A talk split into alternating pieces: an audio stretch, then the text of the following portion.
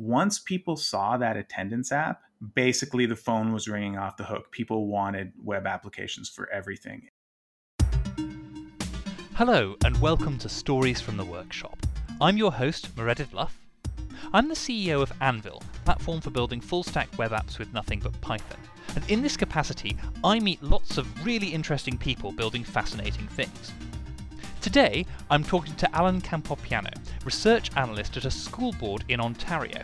And he told me how he took a school board that was emailing around Word documents and turned it into a place where principals, superintendents, and everyone can get the information they need to help their students at their very fingertips.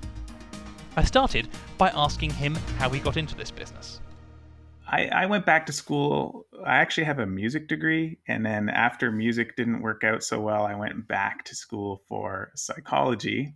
Not sure hmm. why. I, I thought that would be a better option, but uh, I ended up getting a master's degree in cognitive and behavioral neuroscience. And from about two, 2014 to 2016, I worked in the sort of laboratory that I also did my grad studies in. I, I worked in that laboratory mm-hmm. as an EEG technician so electrophysiology technician and analyst.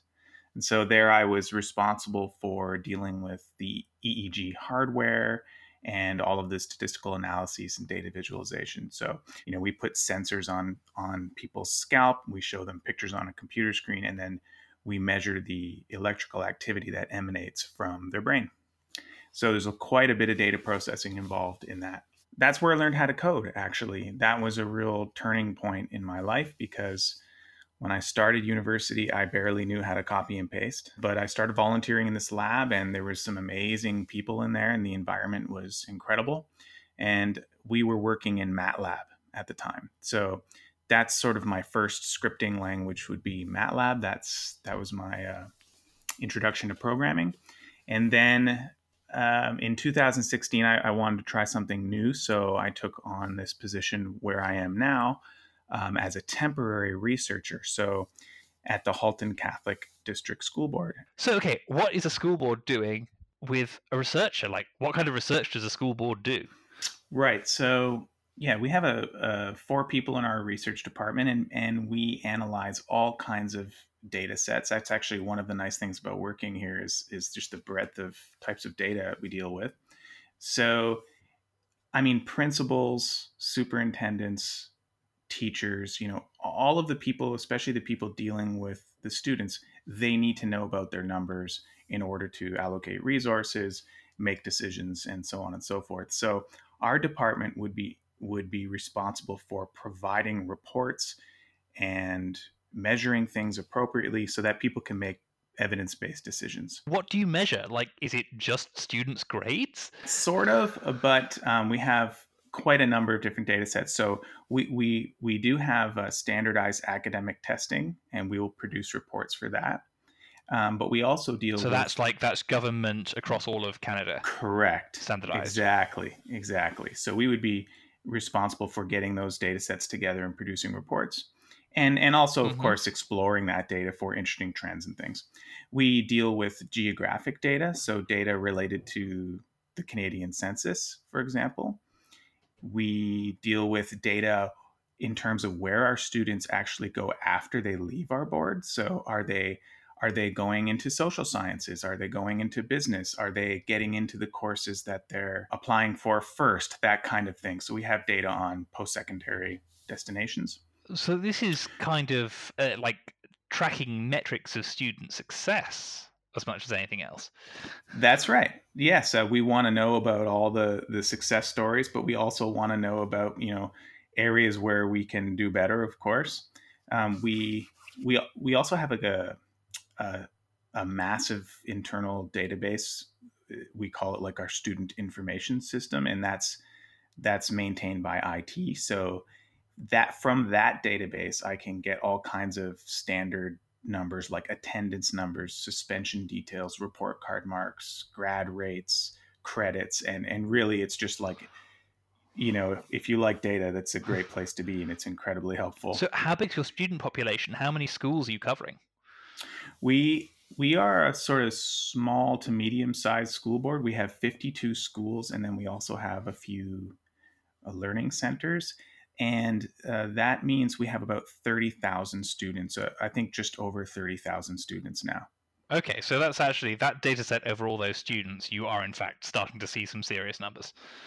Oh yeah, it's yeah, it's uh, it's a lot to go through for sure, uh, and and and we're getting more and more data all the time. We also put out our own surveys that, uh, and some of them are are will go out to like essentially every student, and we'll get self report sort of perceptual data on things related to say risky behavior or emotional health bullying that kind of thing. We just have it's it's it's a staggering amount of data for such a small research department i would say so i mean what's what's the output here what's the goal of collecting all of this data is it that you have like you know a bullying in this school dashboard in the staff room like mm. uh, who are your customers if you like so principals and vice principals are definitely our our main stakeholders, I would say. But but it trickles down, right? Because then they will give that information in the way that they see fit to their teachers and and and so on. So I mean, most of our data sets are targeted to um, principals, vice principals, but also to superintendents. So they're sort of like a, a level up. Um, so, what's a superintendent? Uh, what and what are they using these this data set for they're, they're, like more like senior administration so they so they will take our uh, data sets and they will read them and and they'll say oh well look at this school you know they need help here or there and then they will make decisions so and it's it's it's uh, every superintendent well several superintendents will actually have kind of like a portfolio of schools that they deal with mm-hmm. and then so eh, so they're sort of they have like a school grouping and and then obviously the principals um, have their own school to deal with. So what do they want to know? You have this, all I mean, almost this fire hose of data, and you know, I'm, I'm sure you could make graphs at them till the cows come home, like. them, but why why have they created the research department? What is it that they actually wanted to know about your school system's performance? Well, everybody seems to want to know something different. Um, there is not the principals will come to me with very custom requests. You know, they'll be asking for very specific demographics, or they'll say, you know, we we think that people who score in this range are actually at risk for X Y Z. Can you dig into the data and address that question? So, but but to answer your question more broadly, there's a big emphasis in school boards right now to try to make whatever decisions they're making at whatever meetings they're in to try to have supporting data for those decisions. And so I think our department is kind of a, a general answer to if you're going to make a decision and you need data to support that or refute that, you need to go to the research department and ask them how to properly measure that and ask them if they can dig into the data and, and retrieve those results. So there isn't a single thing that that everybody wants necessarily.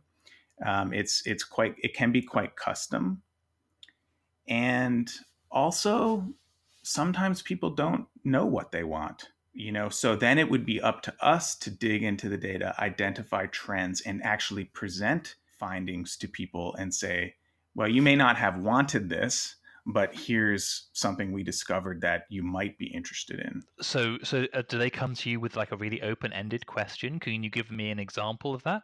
They do actually, and Anvil is kind of related to this. We can always talk about really simple metrics like the number of kids who scored above the provincial average on EQAO or something. You know, everybody's probably. What is EQAO? So EQAO is our standardized academic testing. Okay but yeah, so there's some there's there's obviously some similar simple metrics that people want to hear about. But but as I said uh, before, I actually used a good example. I, I got an email from someone and they were saying, look, any anyone who scores between this range and this range on EQAO, we're afraid that this range is in is is actually um, they were referring to them as sort of like on the fence students. They weren't very much below the provincial average, but they weren't very much above the provincial average either. so they were kind of teeter tottering on this kind of arbitrary benchmark. And so the the staff member was asking me, you know, can you find me a way of actually getting these students back so I can look at some of the related data to these students. Like maybe if I pull back John Smith, I know he's he's one of these sort of teeter-tottering students, for example.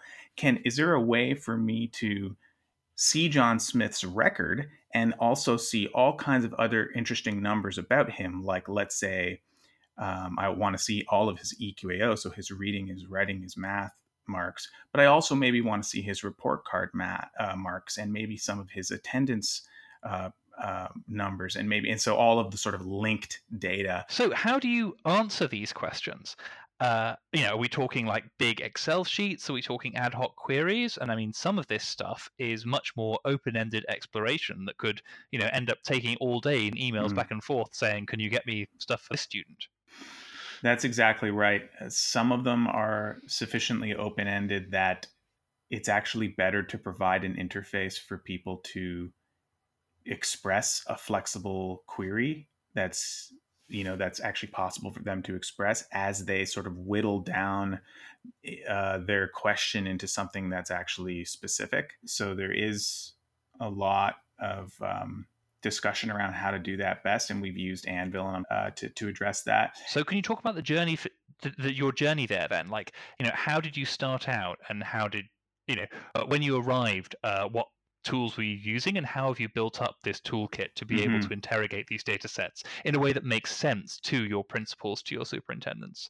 Well, to be honest with you, even though my title is research analyst and uh, I'm on paper it's sort of about you know identifying trends and things those are actually the things like as you said can take months of exploration and you sort of you know you can run into like a lot of uh, dead ends and things meanwhile people want numbers so you have to keep working on other things so it, it can be it can be a delicate balance you know sort of wanting to be a, a, a true scientist and really digging in uh, and and exploring versus producing reports for known metrics and things. When I started, the main challenge was really report automation. So remember how before we were talking about saying that there are a number of metrics and numbers that everybody kind of wants to see. You know, they're going to want to know, you know, how many kids are, you know, above or uh, meeting the expectations for provincial math or something. You know, there's always going to be certain numbers people want to see.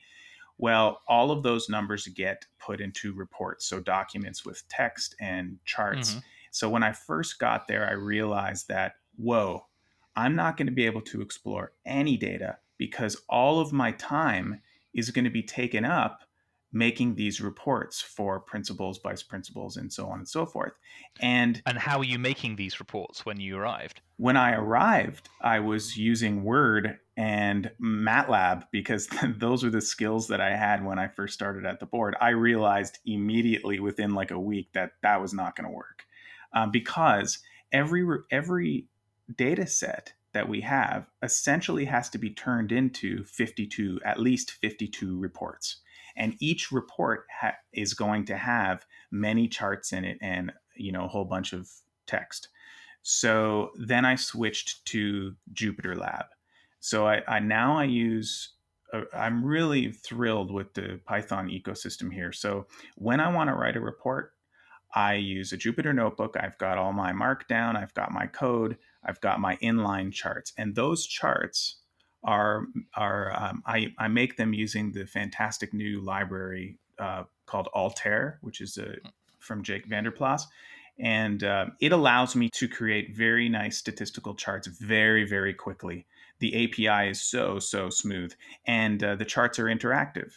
So now um, I wrap all of that up into a loop and basically click a button, and I've got 52 reports. Each of them have dozens of charts in, that are interactive and all of the text and and it's all automated. So uh, at this point, you've you've got to a point where you have Jupyter notebooks that you can presumably like you know tweak a couple of parameters at the top, saying okay, and now I want the report for this six months or this cohort of students, and it will partially automate this it, uh, in that it will go over the 52 schools and produce one graph for each each school that kind of thing more like it will produce like 30 graphs for each school and a whole bunch of text and everything. So it'll actually produce um, doc, uh, like multi-page documents for every school.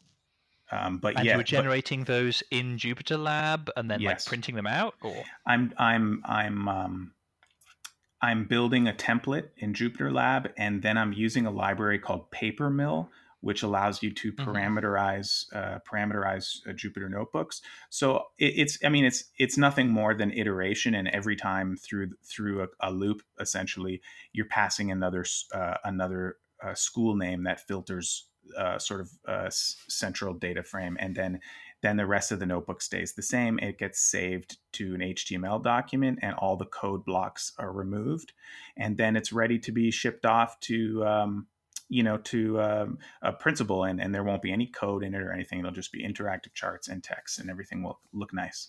So you that was your first step after arriving taking one look around and going okay uh, if i carry on like this i am going to be spending 28 hours a day just pasting graphs into word documents uh, let's automate this and you picked up jupyter notebook and got yourself introduced to the python ecosystem that's correct. That's that's how I learned Python. Just uh, I realized right away I needed to get out of uh, using MATLAB, and um, you're absolutely right. You would spend months doing this manually, and I, I had to automate that away.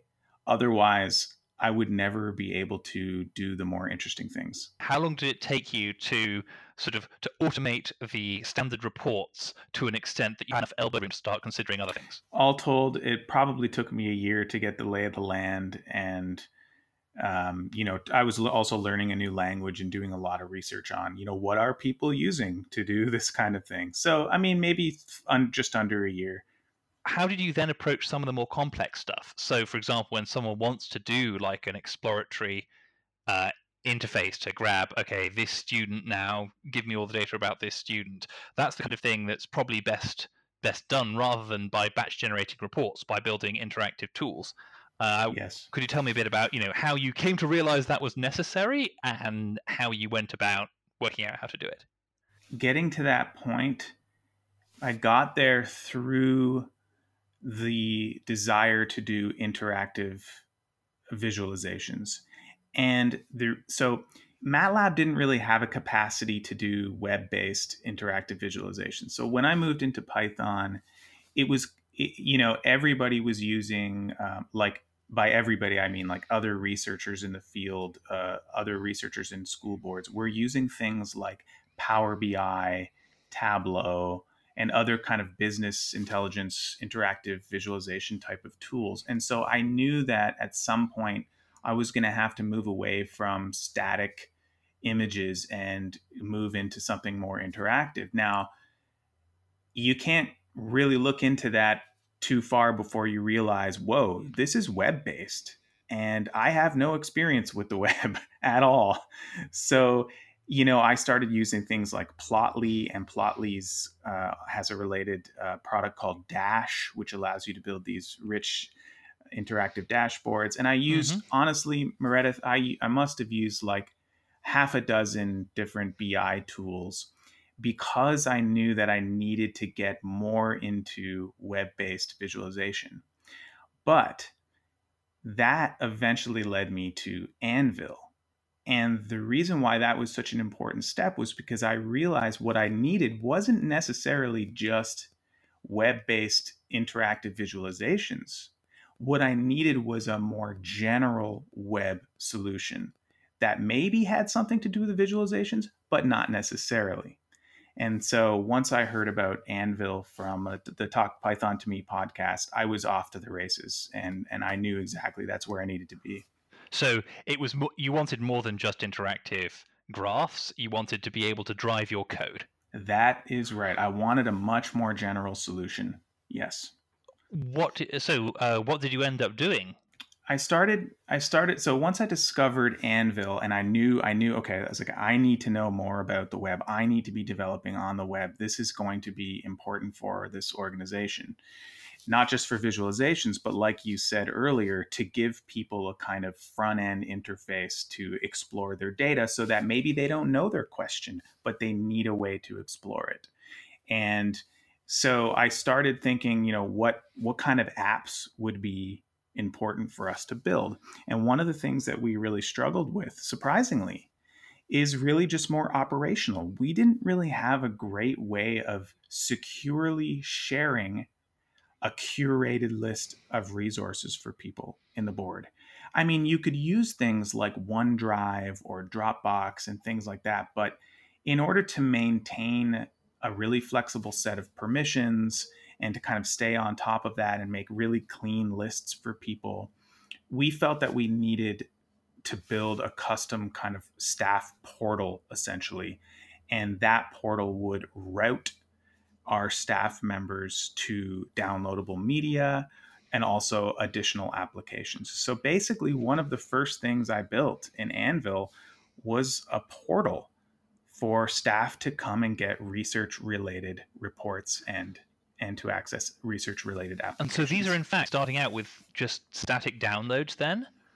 Yep. So the portal so the research portal that we did end up building, yes, it w- it was essentially a file hierarchy or folder hierarchy, and and uh, people could click on the resource, and it was a curated, very organized list that couldn't be edited by the user, and we would we would put downloadable media there, and that's how we would that's how we would disseminate our large amount of reports and things. So if you were principal A, you would sign into the portal, you would only see the resources that belong to you, and you could just click them and download them.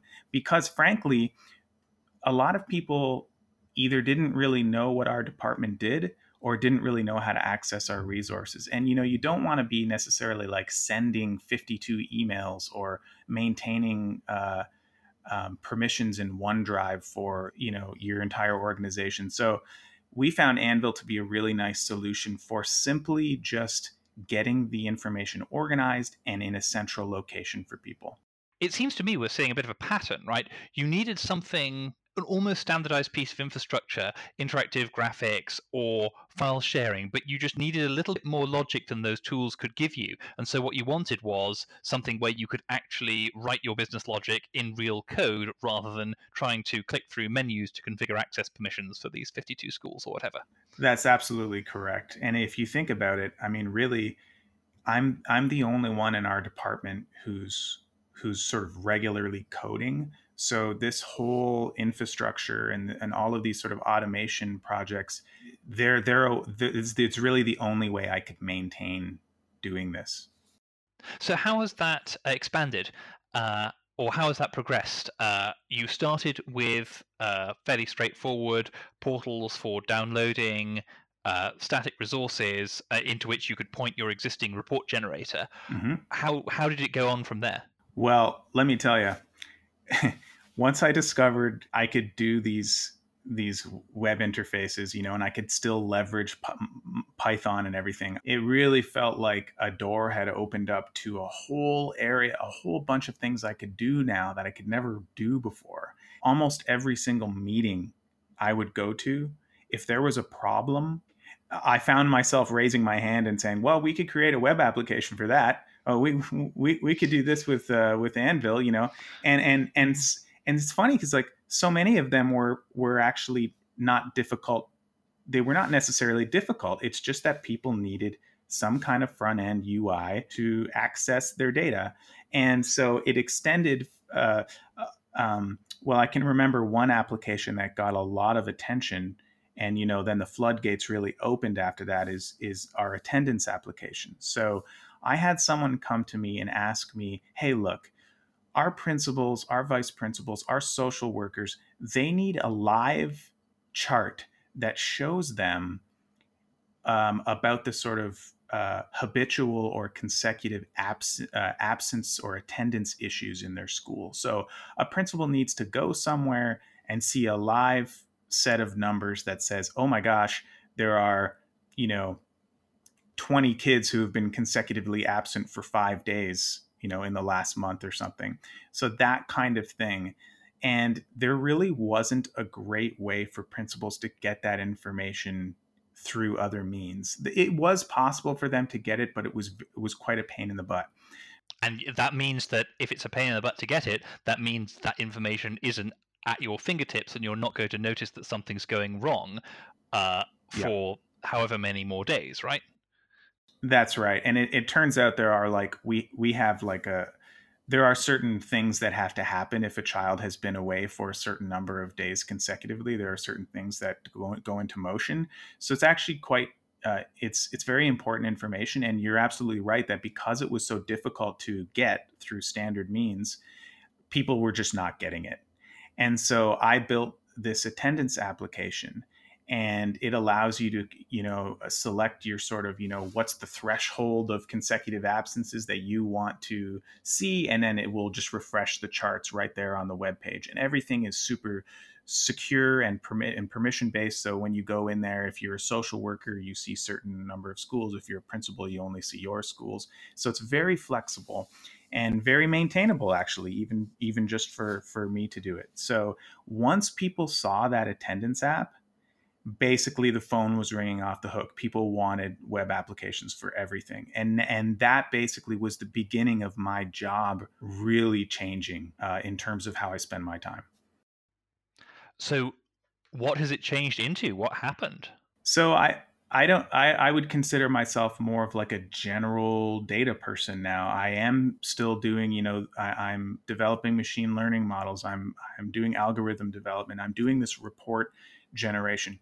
But now I've got this whole other thing, which is web development. You know, all, all of these web applications. So I'm I'm the person who uh, would basically you would go to if you wanted a web application, and that's just become sort of an additional thing that was never really in my job description um, prior to two years ago, prior to Anvil. I guess this is a, I mean, it's a thing that people don't really realize until they see a concrete example like that attendance app. But mm-hmm. it's really easy not to notice the difference between it's possible to get this information and it's easy to get this information. You can do it before you finish saying the question. Mm-hmm. And once people like saw the possibility, then they're always going to want more. Yes, because Anvil changed the way people think here right? It, it, it changes, it changed the way I thought about presenting data. It's funny, but even the term web application, that was never a thing before Anvil got into my head. I mean, no one was even saying the word web. I mean, maybe folks in IT would say that term web application, but now, now you hear teachers saying it, principals saying it, all the staff around our central board office. I mean, anyone who's had a connection with our department knows that what that word is now because of you know the work that we've been doing with Anvil. So it really has changed the landscape. Because it's a thing that they realize is possible now.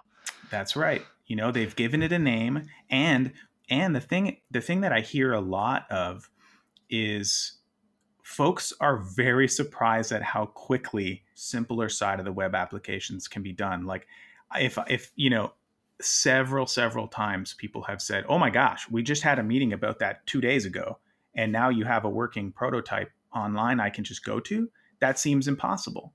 But you know they they they don't realize how how polished of a tool Anvil is you know how easy it makes it let's dive into that because you've mentioned a couple of times that uh, Anvil was an enabling technology for this. What is it about Anvil that has turned this from a thing that you that people theoretically knew was out there somewhere in the world into something that can arrive on their desk two days after the meeting where you've decided it was a good idea?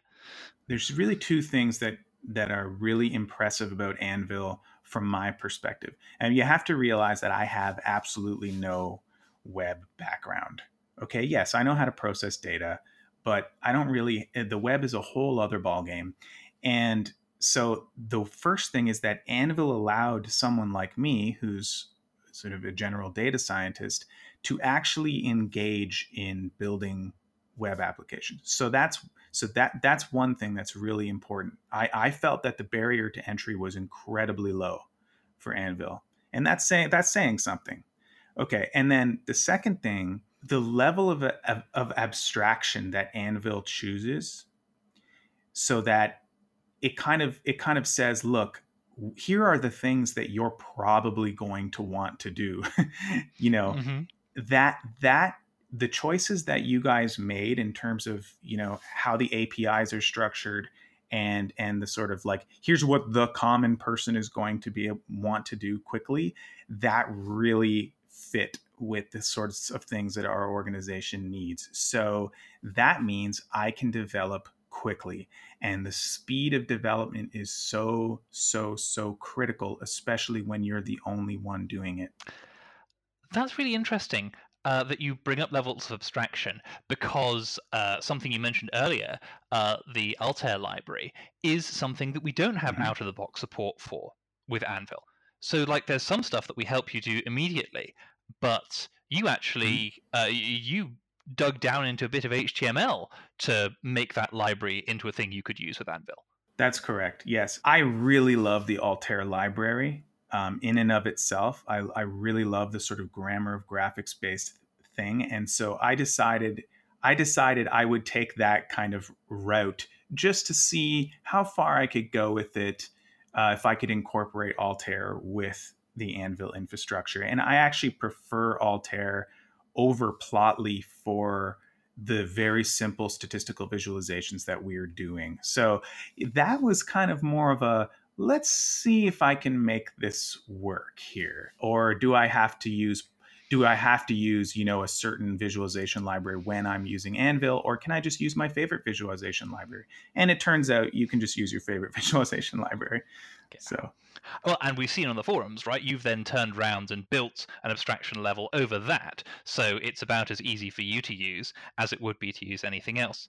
Yes, that's right. Once you put that initial effort into there and you kind of see how it works, then yeah, it, it becomes quite straightforward. So I guess my point is that even if Anvil didn't come with the abstraction that did exactly what you wanted, you were able to build your own. Oh yeah, yeah. The this the um, your ability to kind of go deeper as as your skill level enables you to is, I mean, that's totally there with Anvil. I mean, there's people doing things in Anvil that are completely mind-boggling to me.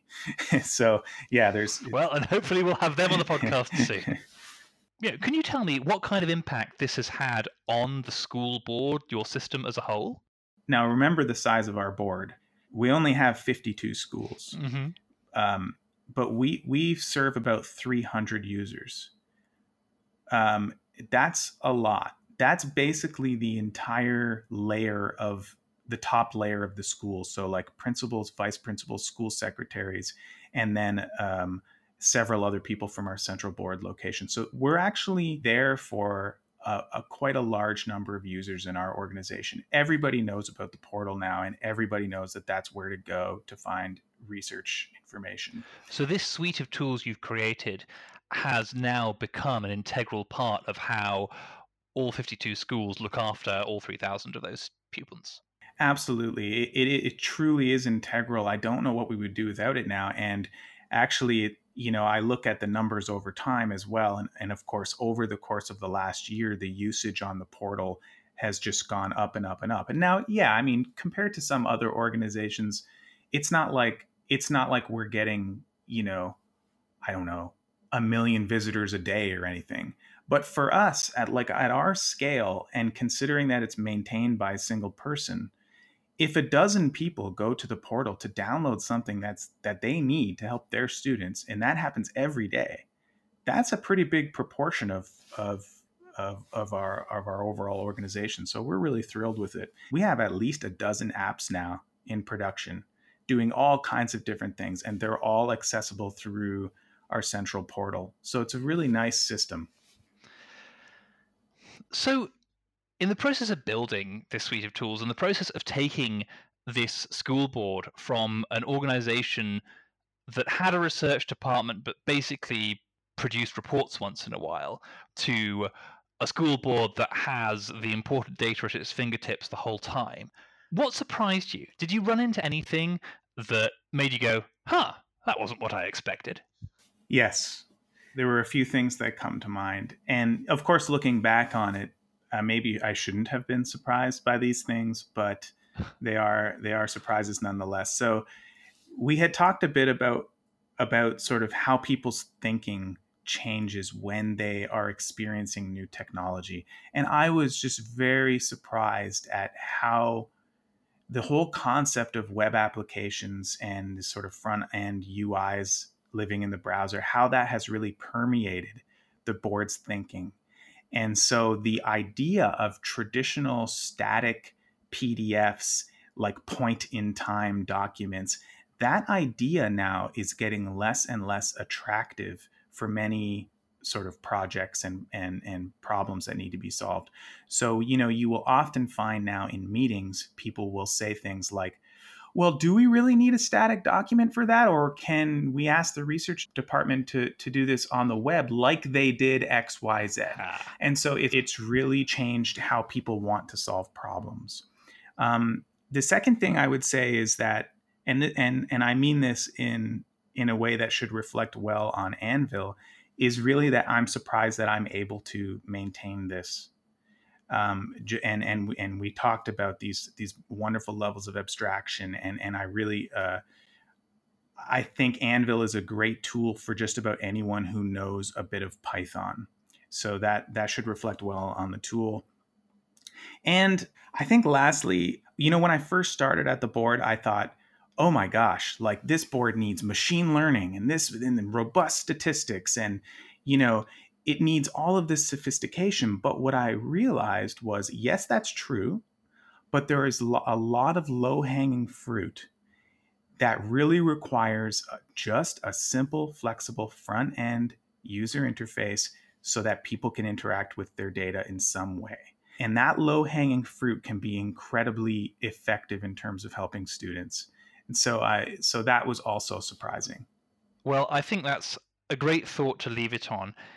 If I could leave you with the final question, in one sentence, why Anvil?